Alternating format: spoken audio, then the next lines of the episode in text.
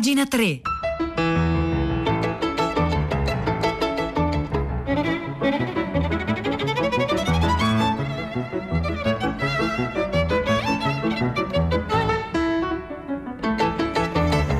Le 9 e 3 minuti, buongiorno da Vittorio Giacopini, benvenuti all'ascolto di pagina 3 la cultura nei giornali, sul web, nelle riviste e naturalmente sui giornali appunto è il primo organo di informazione, la prima fonte di informazione che ancora continuiamo ad usare e di crisi dei giornali ma anche di potenzialità dell'informazione parla Jérôme Fenoglio. Jérôme Fenoglio è il direttore del quotidiano francese Le Monde che eh, ha concesso ad Anna Bonalume dell'Espresso un'interessante intervista in cui racconta appunto come sta cambiando l'informazione. E mm, si parte da un calcolo, da, una, da uno studio che ha fatto il Financial Times quest'anno tra marzo e giugno in piena emergenza Covid, quindi negli Stati Uniti per esempio circa 38 mila lavoratori dell'informazione, dei giornalisti, al personale commerciale sono stati licenziati o hanno subito una riduzione di stipendio. Eh, l'industria dei giornali è in crisi da 30 anni, c'è un calo delle vendite, un calo dei ricavi e invece Le Monde fa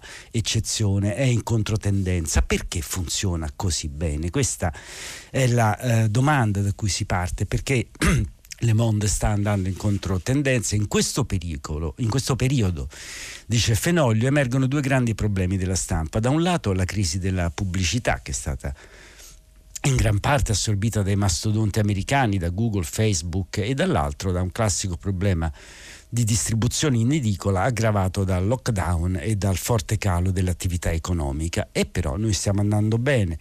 La crisi del Covid ha dimostrato che siamo diventati un media importante con un sito web molto frequentato. In un periodo in cui c'è tanta attualità, questo penalizza la pubblicità, ma paradossalmente aumenta il bisogno dei lettori di un giornalismo di qualità, di informazioni affidabili. Questi sono due, i due diciamo, fronti dentro cui bisogna muoversi, secondo eh, Fenoglio. Appunto, sì, è vero, sta calando la pubblicità, questo crea problemi al giornalismo inteso appunto come merce di scambio, ma aumenta il bisogno di informazione affidabile. Le scommesse che abbiamo fatto anni fa sono state confermate. Abbiamo sempre difeso un giornalismo molto completo e l'idea che l'informazione non possa essere ridotta alla gratuità. Siamo stati tra i primi in Francia ad adottare la formula dell'abbonamento digitale, questo ci permette di creare da un rapporto di fedeltà con i lettori. Dall'inizio dell'anno, ecco questo è il dato molto significativo che ci fa capire come si possa fare eh, giornalismo in modi vari, abbiamo reclutato circa 100.000 nuovi abbonati, cosa mai vista durante la nostra storia. E nel frattempo non è stato né ridotto come sta accadendo un po' ovunque il numero dei giornalisti né e questo sta succedendo ovunque in Italia ridefinito i loro stipendi. Potete davvero compensare le perdite di entrate pubblicitarie solo attraverso gli abbonati? Sì, dice Fenoglio il boom degli abbonamenti si è accelerato negli ultimi tre anni e sta compensando ampiamente le perdite in altro settore. Questo ci consente di essere ottimisti. Concluderemo quest'anno con quasi 500.000 abbonati, a metà strada dall'obiettivo di un milione che ci siamo prefissati per il 2025. Sarà una rivoluzione, quelle ricavi saranno molto più stabili, meno esposti ai rischi della pubblicità. Non credo né mi auguro che la pubblicità sparirà, rimane una risorsa importante per il giornale e la difendo perché penso sia un bene per un giornale che vuole rimanere indipendente avere un fatturato equilibrato e non dipendere interamente dai suoi abbonati, ma insomma bisogna affrontare questi cambiamenti puntando sulla qualità dell'informazione, dice Fenoglio. L'altro aspetto che sta, colpe- che sta colpendo il mondo dell'informazione, in realtà tutto il mondo del lavoro, chi più chi meno, ma insomma è quello che si chiama telelavoro, smart working, sicuramente la pandemia sta accelerando questa trasformazione delle redazioni in redazioni ibride. Come vo- valuta questa possibile trasformazione? Diciamo, la questione del, dell'ibrido vuol dire si lavora un po' dalla redazione, un po' da casa, come stiamo facendo anche qui a Radio 3, eh, ma alcuni lavorano da casa, altri lavorano dagli studi, bisogna insomma in qualche modo affrontare creativamente la situazione e eh, appunto di creatività nell'affrontare anche proprio le condizioni del lavoro, parla Fenoglio. Penso che in futuro ci saranno un po' più giornalisti o altri dipendenti di Le Monde che decideranno di lavorare a distanza uno o due giorni a settimana, ma c'è sempre bisogno di una sede centrale, siamo molto contenti di avere qui la nostra sede perché la vita collettiva è una dimensione molto importante dell'attività di redazione, ci saranno piccoli adattamenti, alcune delle attività realizzate in sete come la correzione o l'editing potranno essere svolte in modo più flessibile eh, rimane la questione diciamo, di una sproporzione tra i grandi giornali e la piccola informazione. È sempre il Financial Times che eh, sottolinea come i, gra- i, quattro grandi quotidiani americani, il New York Times, il Washington Post, il Wall Street Journal e il Financial Times, hanno ciascuno un milione di abbonati. Questo però non corrisponde a una difficoltà per i giornali piccoli. Questa crisi darà un colpo di grazia ai giornali più piccoli e darà sempre più visibilità ai grandi giornali. Non credo, non credo, dice Fenoglio, che sarà così drammatico in Francia, però in Francia ci sono meno giornali locali che negli Stati Uniti e avranno più mezzi per continuare a sopravvivere. A mio parere un forte adattamento digitale permetterà a molti di sopravvivere, ci saranno sicuramente piccole redazioni che pubblicano su carta che ne risentiranno. Dall'altra parte la tecnologia digitale permette anche l'emergere di una tale diversità di titoli che non sono legati alla eh, carta. Il problema poi è quello del rapporto con appunto i eh, grandi concentrati di potere economico. In una conversazione del 2017, per esempio, sul futuro dei giornali, Jeff Bezos, che ha acquistato il Washington Post, ha dichiarato di voler gestire il giornale come Amazon e secondo tre principi: essere incentrato sul cliente, essere inventivo e sperimentale, avere una visione a lungo termine. Ecco, questa è la tipica posizione da manager, da manager capitalista che tratta l'informazione come una merce come un'altra, almeno così la pensa Fenoglio. Quello che mi spaventa, dice Fenoglio, dei commenti di Bezos è che parla dal punto di vista di, capi- di un capitalista di un prodotto che sarebbe come qualsiasi altro, mentre si tratta di informazione. Sfortunatamente i nostri, fortunatamente i nostri azionisti non si sono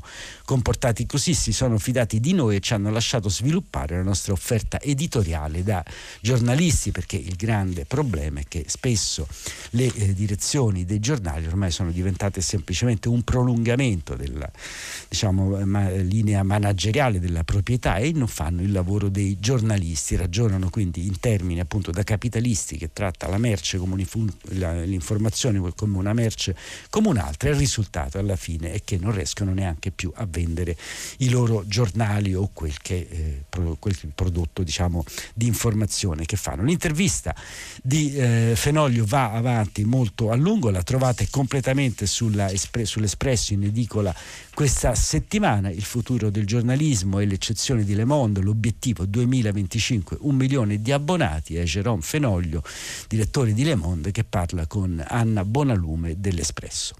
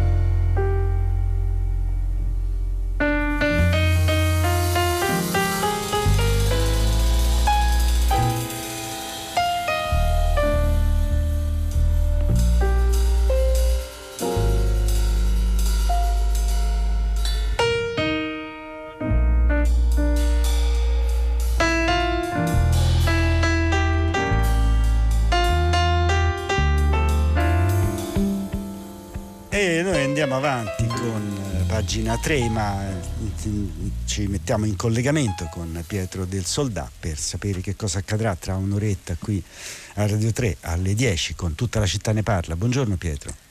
Eccoci Vittorio, buongiorno, buongiorno agli ascoltatori di pagina 3. Noi oggi approfondiremo un fatto che è accaduto a Roma e da capire quanto riguardi più in generale la condizione giovanile di una parte almeno dei giovani italiani.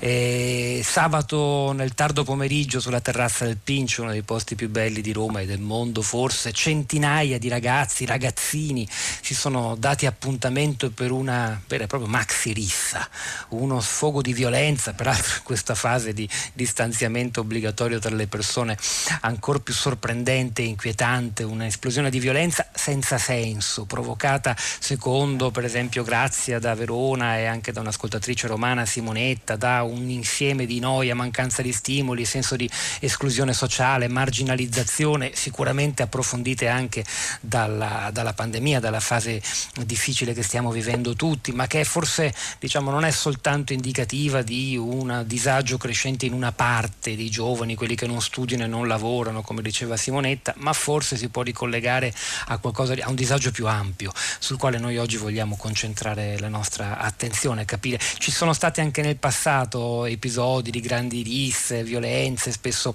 orientate ideologicamente, tanti anni fa o, o per altri motivi. Questa sembra essere caratterizzata da una mancanza di, di, di motivi, di ragioni, quasi fine a se stessa. Qualcuno parla oggi sui giornali di una una specie di, di eh, esplosione nichilistica e autodistruttiva, Dai. autolesionistica. Perché è accaduto? Di questo dobbiamo parlare stamattina alle 10. Dateci una mano, scriveteci, mandateci WhatsApp audio. E ricordatevi Al il numero 335 56 34 296. Grazie a Pietro Grazie. del Soldà oggi Abbiamo iniziato un po' in ritardo e quindi molto velocemente alcune segnalazioni dalle pagine culturali dei quotidiani. Naturalmente ovunque si parla della prima, non prima della scala, un pezzo particolarmente bello dedica a questo tema Natalia Aspesi su Repubblica, alla scala, una prima storica al di là della realtà, ma io vi ricordo che sia al di là o dentro la realtà questa eccezionale, anomala prima della scala la potrete ascoltare qui in diretta su Radio 3 dalle 17 con Radio 3 Suite Suite a rivedere le stelle, il titolo di questo grande, strano eh, concerto. Vi voglio segnalare anche, abbiamo parlato di informazioni di grandi giornali internazionali, il New York Times ha pubblicato la lista di 20 miglior film dell'anno, tra questi c'è un film italiano, va segnalato al quarto posto, viene segnalato Martin Eden di, con la regia di Pietro Marcello, sceneggiatura di Maurizio Braucci, altre cose dal giornale, vi segnalo una lunga intervista a Carlo Verdone che dice quest'Italia non fa per niente ridere, fa piangere, anzi, ma io, questa è la mia scommessa, dopo i 70 anni continuerò a farvi ridere in questa oggi, anche se oggi l'Italia fa piangere. Infine, da... Ehm, eh, dal, dal, libero vi voglio segnalare uno strano libro, è stato tradotto infatti il seguito, il sequel dell'Odissea che scrisse il grande scrittore di Creta eh, greco Katsantakis nel 1938, appunto il secondo tempo dell'Odissea in cui Ulisse si annoia, lascia Penelope e parte per una nuova avventura e va a conquistare, a colonizzare eh, l'Africa. Ecco, queste sono alcune segnalazioni dalle pagine dei quotidiani di oggi, 7 dicembre. Noi torniamo ad ascoltare il, il, il, la musica che ci sta accompagnando oggi nella puntata di pagina 3. È Vista, un brano del Mani Padme Trio.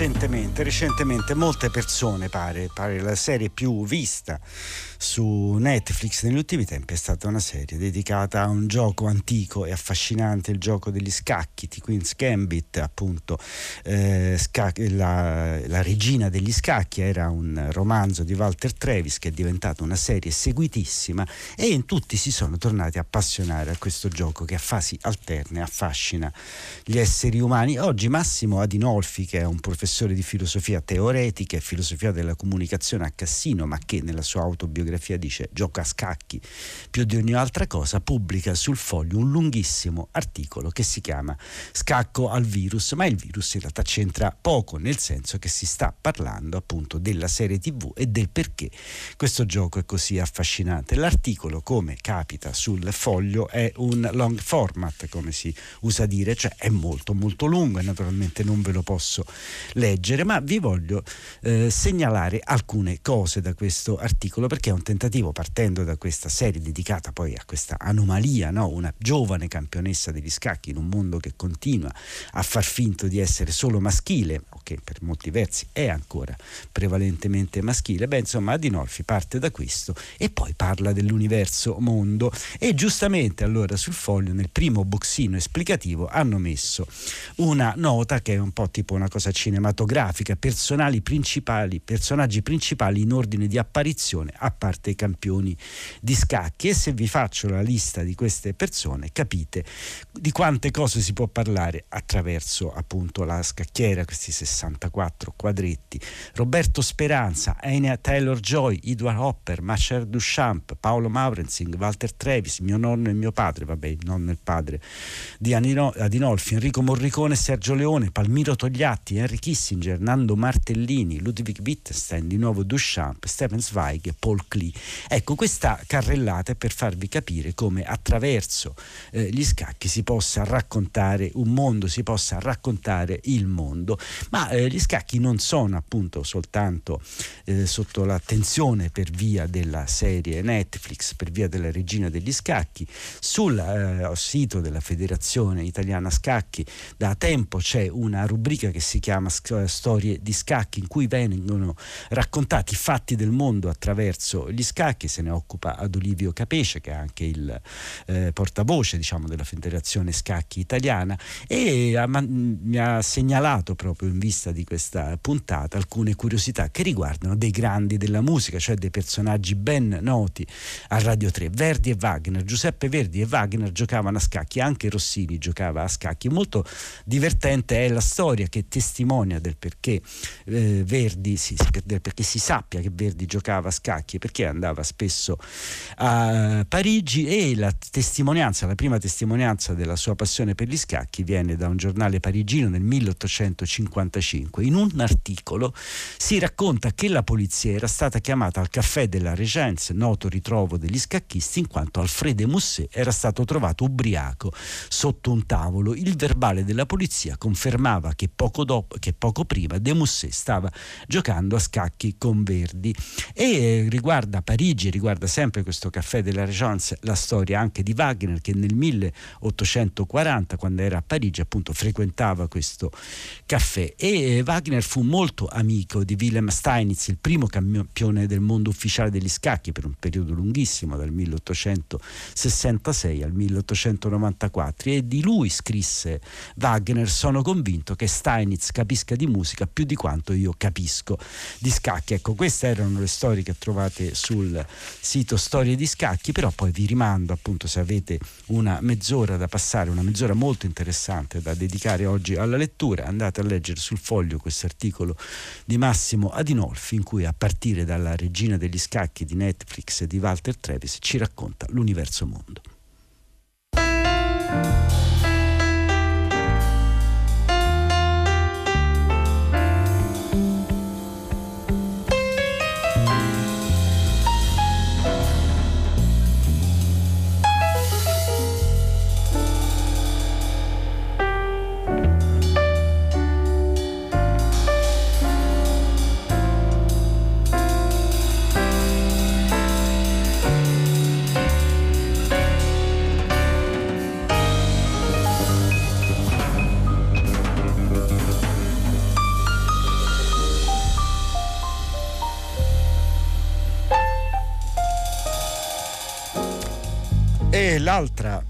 Notizia che oggi fa abbastanza scalpore, trovate su vari quotidiani, riguarda uno dei grandissimi autori di letteratura per l'infanzia, Roald Dahl, che fu appunto un grande incantatore dei bambini di tutto il mondo, ma fu anche un filo nazista e un antisemita. Roald Dahl antisemita, gli eredi dello scrittore ora chiedono scusa. Ne scrive Paola De Carolis da Londra. Roald Dahl è stato e continua, scrive sul Corriere della Sera De Carolis, è stato un autore amatissimo, però è stato anche un autore dubbio, ha lasciato dietro di sé dichiarazioni dai toni indubbiamente antisemiti perché per le quali ora, a 30 anni dalla sua morte, la famiglia si scusa con un intervento sul sito web, peraltro ben nascosto, gli eredi e le società che gestiscono i diritti, si sono detti profondamente dispiaciuti per il dolore profondo e comprensibile causato da queste affermazioni. Si tratta di osservazioni frutto di pregiudizi in netto contrasto con l'uomo e che conoscevamo e i valori al centro suo, dei suoi racconti. L'atteggiamento di Dal nei confronti della comunità ebraica di Israele e del sionismo erano costati allo scrittore una moneta commemorativa che la Royal Mint, la zecca reale, bocciò perché Dahl era associato all'antisemitismo e per questo non considerato un autore di ottima reputazione. Tutto ciò non ha intaccato il richiamo dei suoi libri o i proventi delle iniziative cui hanno dato origine, come il recente film Le streghe con Anne Hathaway, un'altra serie basata sulla fabbrica del, del cioccolato, ma come dicono appunto eh, gli eredi, appunto per cercare anche di compensare questa macchia che sta nel passato di Dal, molti dei proventi sono stati devoluti in eh, beneficenza appunto a favore dei bambini colpiti dal Covid. Le opinioni di Dal sono difficili da leggere non solo per chi ama sui libri, c'è un tratto nel carattere ebraico che provoca ostilità, disse al New Statesman nel 1938, forse è una mancanza di generosità nei, nei confronti dei non ebrei, c'è sempre una causa nella nascita di sentimenti di qualcun altro, anche una carogna come Hitler non se l'è presa con loro senza ragione. Disse questo nel 1934, nel, eh, nell', nel, nell'83 addirittura. E poi eh, non l'ha mai rinnegato. Nel 90, poco prima di morire, tornò sull'argomento. Sono sicuramente contro Israele, sono antisemita perché ti trovi ebrei in un paese come l'Inghilterra che appoggiano il sionismo. Insomma, su questo non ci andava cauto. Questo era il lato oscuro di Roald Dahl che viene ricordato da Paola De Carolis sul Corriere della Sera.